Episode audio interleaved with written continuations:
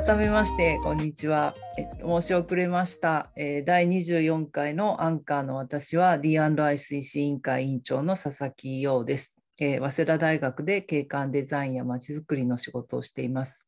え家族は夫ともうすでに就職した息子と、えたくさんのぬいぐるみたちです。はい。では早々今日のお話に入っていきたいと思います。えー、第24回のテーマは街に暮らす私のシームレスな仕事、活動、子育て。えー、ゲストは村上萌さんです。はい。萌さん、こんにちは。お願いします。はい、こんにちは。まず、あの、自己紹介からお願いできますか？はい。えー、改めまして村上萌と申します。本日はよろしくお願いします。えっと、現在、静岡県の三島市にあります川田建設という、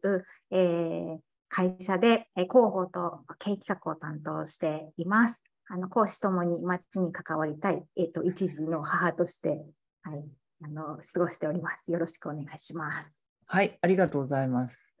えー、村上萌さんを今回ここに、えっと、お呼びすることになったきっかけというのはですね、実は昨年の9月に土木学会がノートというあの知ってる方は知ってる、知らない方は知らない。あのウェブ上に皆さんがいろんなことを発信しているあの、まあえっと、場があるんですが、そこのに、えっと、土木学会がコンテストをしたんですね。えー、暮らしたい未来の街っていうテーマであのノートに書かれたもの、いろいろそこに応募してくださいと。でそこにあの村上萌さんのノートも応募していただいて、いやいや、こんな面白いことを書いてる人がいるよって、えー、我々の仲間がこう探し出してきてくださってですね、で私も拝読して、おちょっとぜひぜひあのお招きしようという形になりまして、ですから私はあの村上さんとは直接お会いする機会がまだなくて、あのこの打ち合わせのために何回かお会いしたっていう、そんな感じでお迎えしました。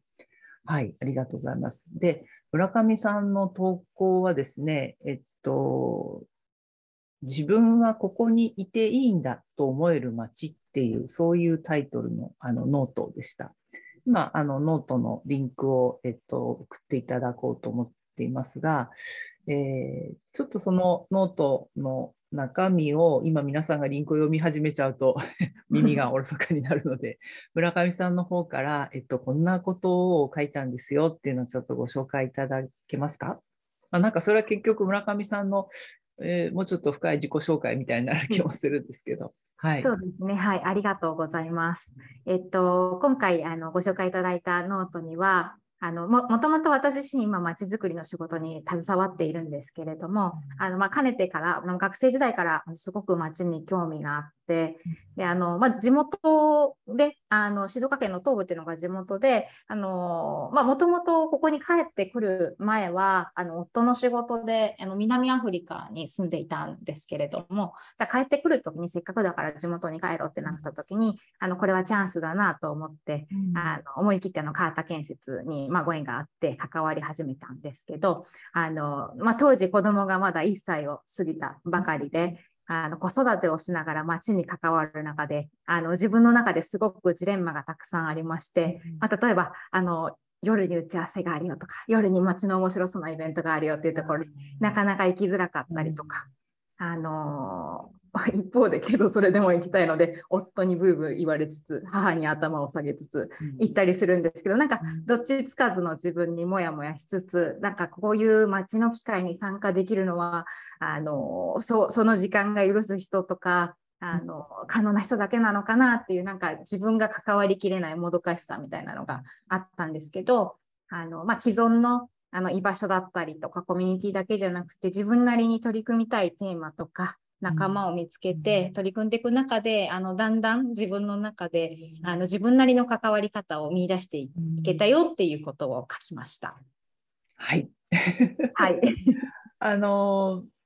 私がちょっと拝読した時にあの思ったのはなんかそもそもすごく町に対する愛情とか関わりたいっていう、まあ、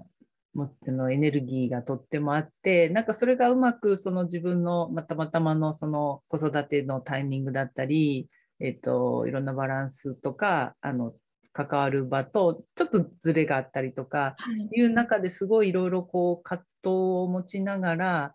次々じゃあこんなことだったらやれるかなみたいなことをこう開拓していってるなんかバイタリティの中で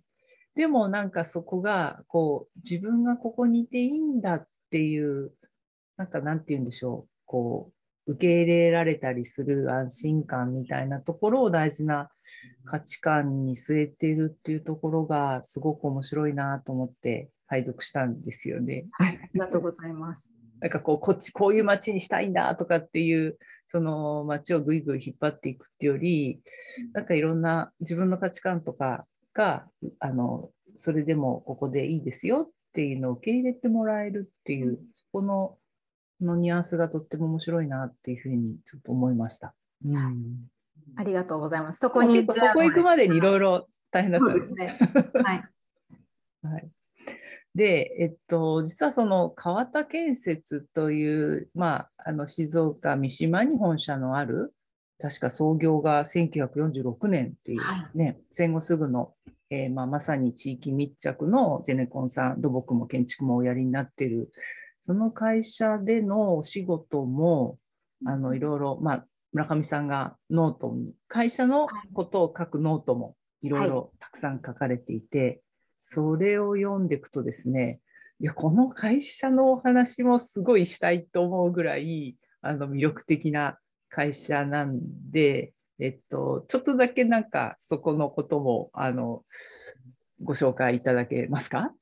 はい、ありがとうございます。あの今、佐々木先生からご紹介いただいた通りですね、あのまあ、今、静岡県の三島に本社がある、えっと、創業76年を迎える建設会社なんですけど、もともとはあのこの地域であった狩野川台風っていう、えっと、災害がありまして、もともと兵庫にあった会社が、それをきっかけにこちらに移転をして、あの根付いて、えっと、今、地域密着で建設業をやっている会社です。で現在はあの土木建築の本当に建設のメインのお仕事もしながら、まあ、不動産の事業ですとかあとはいろんな施設の運営それから IT の事業などもやってまして、まあ、最近ですと、まあ、特にその地域の魅力を伝えていくというところで言うと、道の駅の運営ですとか、あとは指定管理で、あの地域の少年、もともと少年自然の家だったキャンプ場の運営をしたりですとか、あとクラフトビールのレストランを、えっと、富士宮市で運営したりですとか、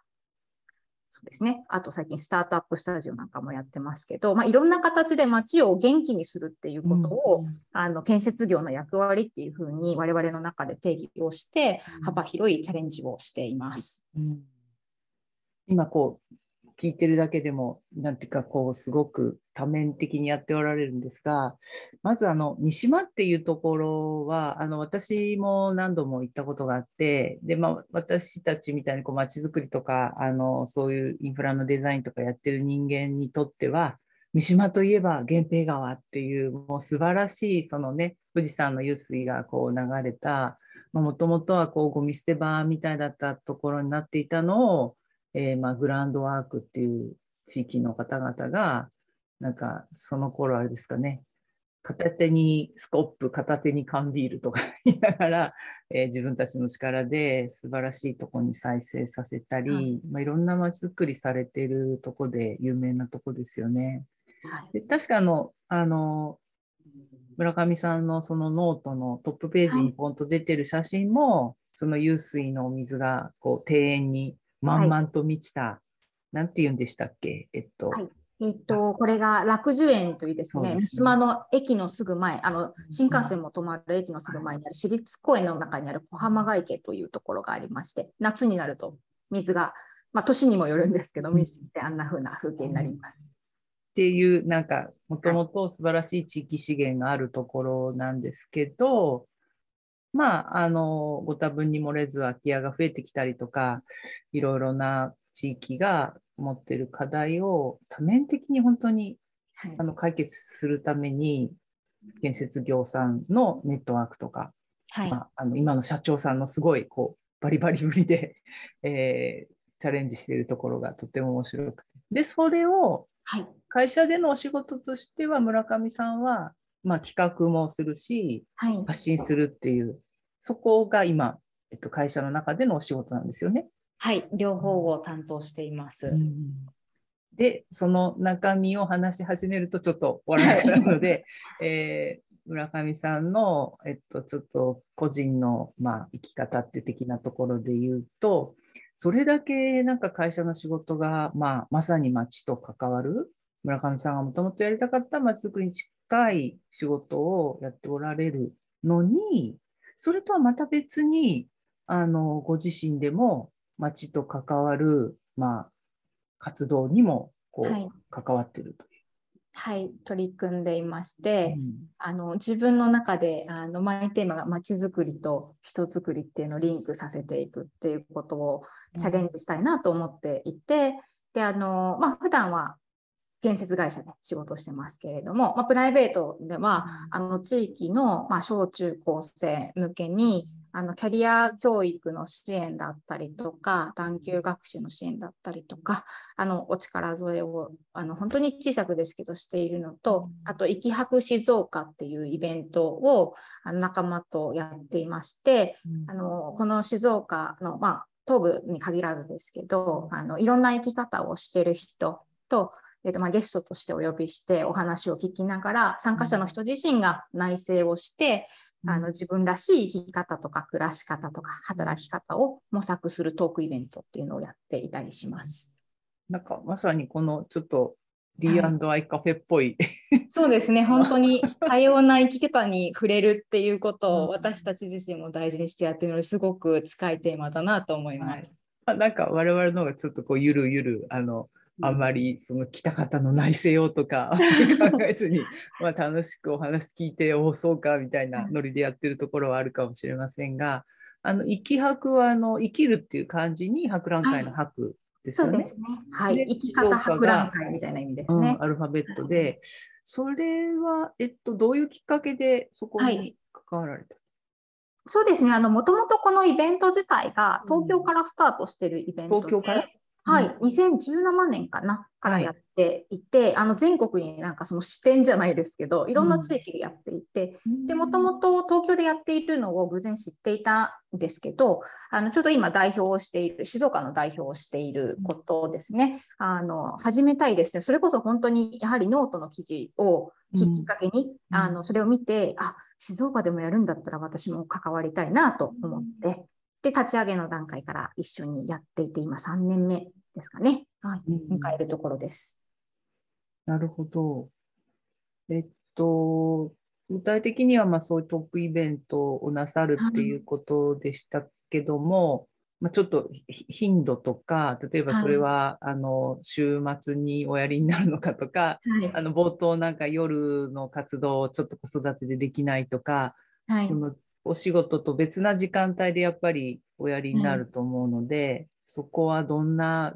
こう時間帯にどうやってこうやられてるんですか？そうですね。あの、イベント自体は、あの、大きな、えっと、メインのイベントは1年に1回ぐらいの頻度でやってますけれども、まあ、その間にあのスピンオフみたいな形で、それこそ今日みたいな形で、うん。オンラインで配信する30分の、あの、ちょっとキャリアについて考えるゲスト呼んで話すみたいなことを、あの、途中途中したりっていうことで、まあちょっとその時によって緩急がありますけど、取り組んでます。で、打ち合わせとかは、あの、実は静岡にいるメンバーばかりではなくって、あの静岡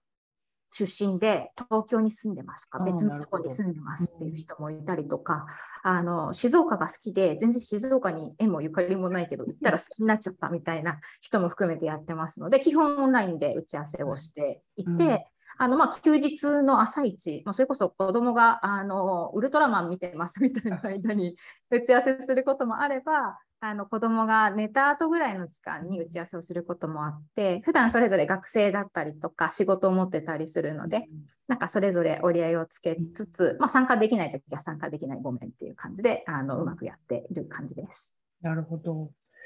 えっと、今、確かお子さん5歳でしたっけ、はい、5歳です。ね。でも、まあ、あの、ウルトラマン見てる時間っていうのが、こう、でき、あちょっとね、はい30分とか1時間、その、そう、置いといても大丈夫にそうですね。けど、まあ、この生き博関わり始めたのがもう3年？はい、3年経ちということは2歳、お子さん2歳の時からやられてるんですよね。そうですね、ね。2010歳3歳年からなので、はい。その時と今とでやっぱ全然こう違いますよね。はい、全く違い、全く違いますね。あの、うん。まあ、ズームには基本的に乱入してく るので、あの、もうメンバーとも顔なじみになってるうんので、あの、何々くんとか、はい。あの、名前ヒロって言うんですけどね、ヒロですとか言って出てきちゃうんですけど、なんかそういうところも含めて、うん。まあ、そもそも生き方の話をするイベントなので、うん。そこも受け止めてもらいつつやってるかなという感じです。なるほど。はい、ありがとうございます。で、えっと、まあ、それもまあノートをきっかけにとか、えっとはい。多分その静、息博静岡もいろいろいっぱいはい発信するっていうことで、なんか村上さんってやっぱりすごくこう、発信することにあのエネルギーを注いでおられるし、まあ、それの力があるなっていうふうに思うんですけど、まあ、それはそれでやっぱりまた時間もかかったり、エネルギーもね、必要とするものなんですけど、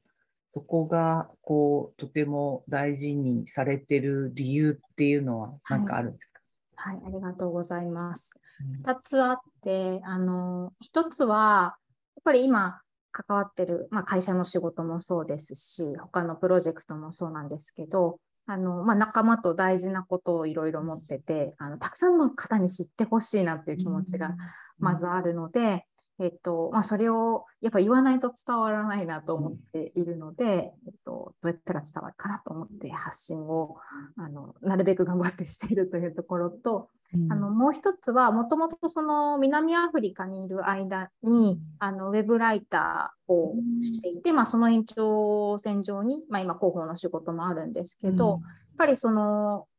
自分たちがあの魅力に感じることとか大事にしたい価値観だったりとか実現したいことだったりっていうのを言語化されてないところもあのちゃんと言葉を紡いでいく言葉自体を作るっていうことにすごくやりがいを感じていてあの誰かが漠然としてる思いとかを聞きながらああじゃあこれこう伝えたらもっと、あのいろんな人とつながれるかもしれないなとかそれすごい素敵なことだからこういうふうに伝えてみたらどうかなっていうのを、なんか自分が関われる価値にできたらいいなと思ってうんあのそういうふうに取り組んでいます。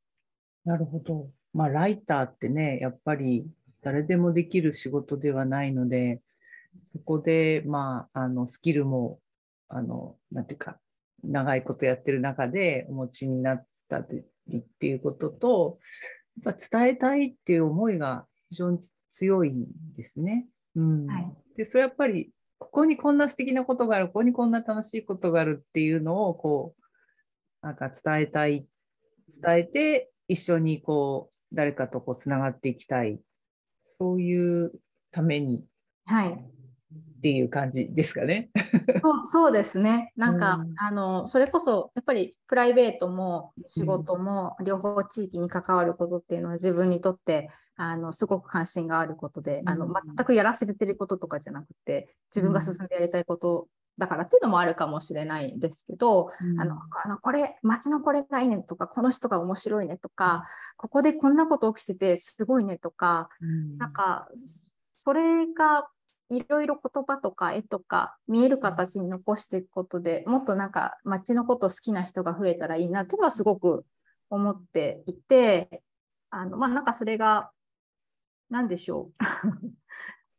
仕事仕事だからとかお金をもらってるからとかでなくてうんも純粋にもうそれがあの楽しい自分にとってすごく楽しくてあのやりがいのあることで。で同じように思ってる人があのやっぱり仲間としてたくさんいるので、はい、あの一緒に街を盛り上げられたらうんなんて楽しいことだろうと思ってやっています。はい、ありがとうございます。まあ、私もその、まあ、街づくりというようなところの、まあ、仕事っていうか、それを関わってるので、その村上さんの言葉の中に何度もこう街っていう言葉が出てくるのはとっても嬉しいんですよね。で、えっと、しかもその町が、まあ、三島市という、要するに東京じゃないっていうか、はい。まあ、地方都市と、まあ、い言っていいと思うんですけれども、あの、そこであるがゆえの、なんかよりその町へのこう関わりたいと思う気持ちとか、町との関わり具合とかっていうのが、東京におられた時期もあるみたいだから、はいまあ、それとの比較とかで言うと、そこでこう発見する地方の町、ローカルな町で暮らしていくことの魅力、あるいはちょっと逆にうん困るなっていうか、まあ、なんとかこれからしていきたい、解決していきたいっていうようなことも、きっと肌感でいろいろ感じてるんじゃないかなと思うんですけど。うんそうですね。あの、まあ、実際に、あの、東京にいる時から、あの、なんか街に関わる活動っていうのは、まあ、例えばうん。学生時代はゼミの活動でしてたりとか、あの、他にも、やっぱり地域でコミュニティを作って何か取り組むみたいなところに、えっと、まあ、社会人になってからも飛び込んだりしてましたけど、なんか、なんとなく、あの、あれだけ人がいて、あの、いろんな価値観があってっていう中で、えっと、逆にいろんな人がいるからこそ、うん。あの、コミュニティが細分化されているというか、自分がハマるコミュニティがすでに存在する前提の中で探せてしまうみたいななるほ環境どなるほど。あったかなと思っていて、あの一方でやっぱり戻ってきた時のいい意味でのごちゃ混ぜ感といいますか、細分化されきれてない中で本当にいろんな人がいて、うん。で、なんか、でまあそうそこから細分化するのかっていうとちょっと違うのかなと思いつつ、いろんな価値観をなんかシャワーのように浴びつつ、だけど自分のやってみたいこととか、大事にしたいこととかを共有して、新しいことを自分で起こしていける可能性があるっていうのは、あのやっぱりこっちに戻ってきてからいろいろやっていて、いいことだなと思ってはいます。で一方で、あ、ちょっと困っていること とかがあるかって言われると、もうちょっと難しいなとは思うんですけど、まあ、えっと、まあ、今自分がテーマとしてやっている中で申し上げると、まあ、生き方っていうところだと、やっぱもともとのそこに関わりたいと思ったきっかけが、あの、大人になったらこういうふうにならなきゃいけない。進学をしたらこうしなならなきゃいけないとか、あの地元で就職するなら先生、市役所、銀行みたいな あの価値観の中であ実際そんなことないなって思ってるんですけど、実際なんかそれを学校の先生だったりとかなぜかすごくあの外でご飯食べてたりとか電車乗ってたりとかするとなぜかすごく話しかけられるタイプなんですけど 知らないおじさんに突然説教されたりとかですね。なんかそういうちょっと衝撃的な体験をあノートにもちょっと書いたんですけど、しつつあこんなに価値観に閉塞感があるかしらって思うことが結構多くてあのそうじゃなくて本当逆に大人になって地域に飛び出したらこんなに面白い人がいるんだっていうのがあのいやこれ高校生までに知りたかったなみたいなことを思ったりとか、はい、なんかそういうなんでしょうなんか世代を問わずあのいろんな価値観がそもそも地域の中にあって、なんかそれに気づけるようなコミュニティの交わりみたいなものが作れたら、あのみんなもっといろんな選択ができて、もっとハッピーに地域の中で過ごせて、そして街が好きになるかななんていうふうに思ってるので、あのそこの部分を、まあ、自分の中で困った経験だったんですけど、あの同じように思う人もいるのかなと思うので、何か役に立てたらいいなと思ってます。なるほど。まあ、村上さんと私はだいぶこう世代も違うから、あの、世の中の状況も随分変わってきてると思いますけど、なんかね、価値観の多様化とか選択肢は増えてるとかって、世の中はこうどんどん自由になってるように言われつつ、意外と、こう、なんか、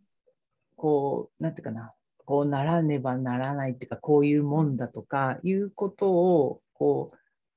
初めからこう、イメージにしろ、設定しちゃってる人たちって予想以上にまだまだ多いっていうか、場合によってちょっと増えてたりするのかもしれないし、で、それが、まあ、特に地方都市だとね、あの、みんな大体、大体同学年の人はみんな知ってるとかいう中でもっと自由にやっていいんだよっていうことは、まあ、伝えてあげたいっていう、はい、こういう気持ちですかね。そうですね。うんですし、地域に一歩踏み出してみたら、あ、うんこんなにいろんなあの考え方とか選択肢があったんだみたいな、あの場だったりとか機会っていうのを、まあ、仕事でもそうですし、プライベートの取り組みでも作れるといいのかななんていうことを考えています。なるほど。そっかそっか。まあ、あの一方であの地方都市の良さっていうのはこうなんていうかな大体こう街の状況がこうなんとなくこう把握できてるっていうか、はい、まああの全く隣その先な自分と本当に異質すぎる、はい、価値観の多様化っていうのと異質なものがあるっていうのと、まあ、似てるようだけどなんか異質っていうよりも知らないわけのわからないものがこう突然出てくるっていう状況ではないので、でそこがこううまくつながって、あの違う価値観がそこにあるよっていうふうに見える多様性になるといいし、それのベースを作る、あの基本的にこの町は大体こういうふうにこう、まあ、過ごしてきてとかこういう人たちがいてとかいう街のあらすじみたいなものが共有されてる良さっていうのは、うん、まあ、ありますよね。はい、それはすごく感じますね。そこで言うと三島は比較的あの、うん、外から来る人にも寛容で、うん、あの新しいことをやってみたらっていう空気も比較的あるのかなと思うので、あの商人の街だったっていう歴史もあるので、はい。はいはい、やっぱそういうところはあるなと実感しています。なるほど。で、えっと、まあそういうふうにすごい思いがあって、で、川田建設さんのお仕事も多分相当忙しいと思うし、で、それ以外も、あの、き泊のこととかをやられたり、はい、で、当然子育て5歳でまだまだ手がかかるっていう、まあ、普通そう言うと、その本業と子育てとプライベートの活動をこうどうバランス取るかとか、時間のやりくりうまくタイムマネジメントしてとか、っていうではなくて、今日のテーマにもあるこうシームレスっていう、はい、このキーワードがあの村上さんの中ではどんな風にこうあるのかなってこう別々なものじゃないんですよね多分、はい、全部一緒ですしバランスも取ろうとしてないですね。はい、それはどどうどうしてよくねワーク・ライフ・バランスとかも耳にタコができるぐらい聞かされますけど、はい、シームレスであるのは、まあ、公私混同だったり、ええ。ね、でも今最近公私混同ってむちゃくちゃポジティブなキーワードになりつつあるのご存知ですか、もっとみんな公私混同しようよって、この間なんか役所の人が言ってましたけど。あのなんかこう切り分けて立場でこう話すっていうんじゃなくて、はい、やっぱりそこで生きてるのは一人の人間で一人の人間としてはこうつながっているんだから、はい、そこをもっともっと大事にして自分の意見自分の見方をこう大切にしていくっていう、そういうことなのかなと